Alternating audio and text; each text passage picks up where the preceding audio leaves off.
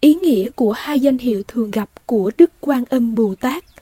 Trong danh hiệu Quan Âm Bồ Tát thì Quan Âm mang ý nghĩa là quan sát, lắng nghe, quan tâm đến các âm thanh vi tế nhất, các sự rung động của tâm tình chúng sinh trong vũ trụ, các tiếng lòng của chúng sinh đang chìm đắm trong bể khổ.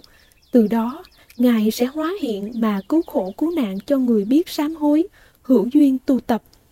Trong danh hiệu quán tự tại Bồ Tát, thì quán tự tại mang ý nghĩa là quán chiếu về tự tánh, tĩnh lặng, trống không của muôn vật loại, sinh linh vốn dĩ xuất phát từ đạo, hư không, do duyên, sự xoay chuyển của vô thường mà đang kết với nhau các mối quan hệ trong vũ trụ. Quán chiếu nội tâm bản thân để nhìn thấy ngũ uẩn đều không, thất tình lục dục cũng không, sắc tướng, thanh âm, hương vị, cảm xúc cũng đều là vô thường, hư huyễn.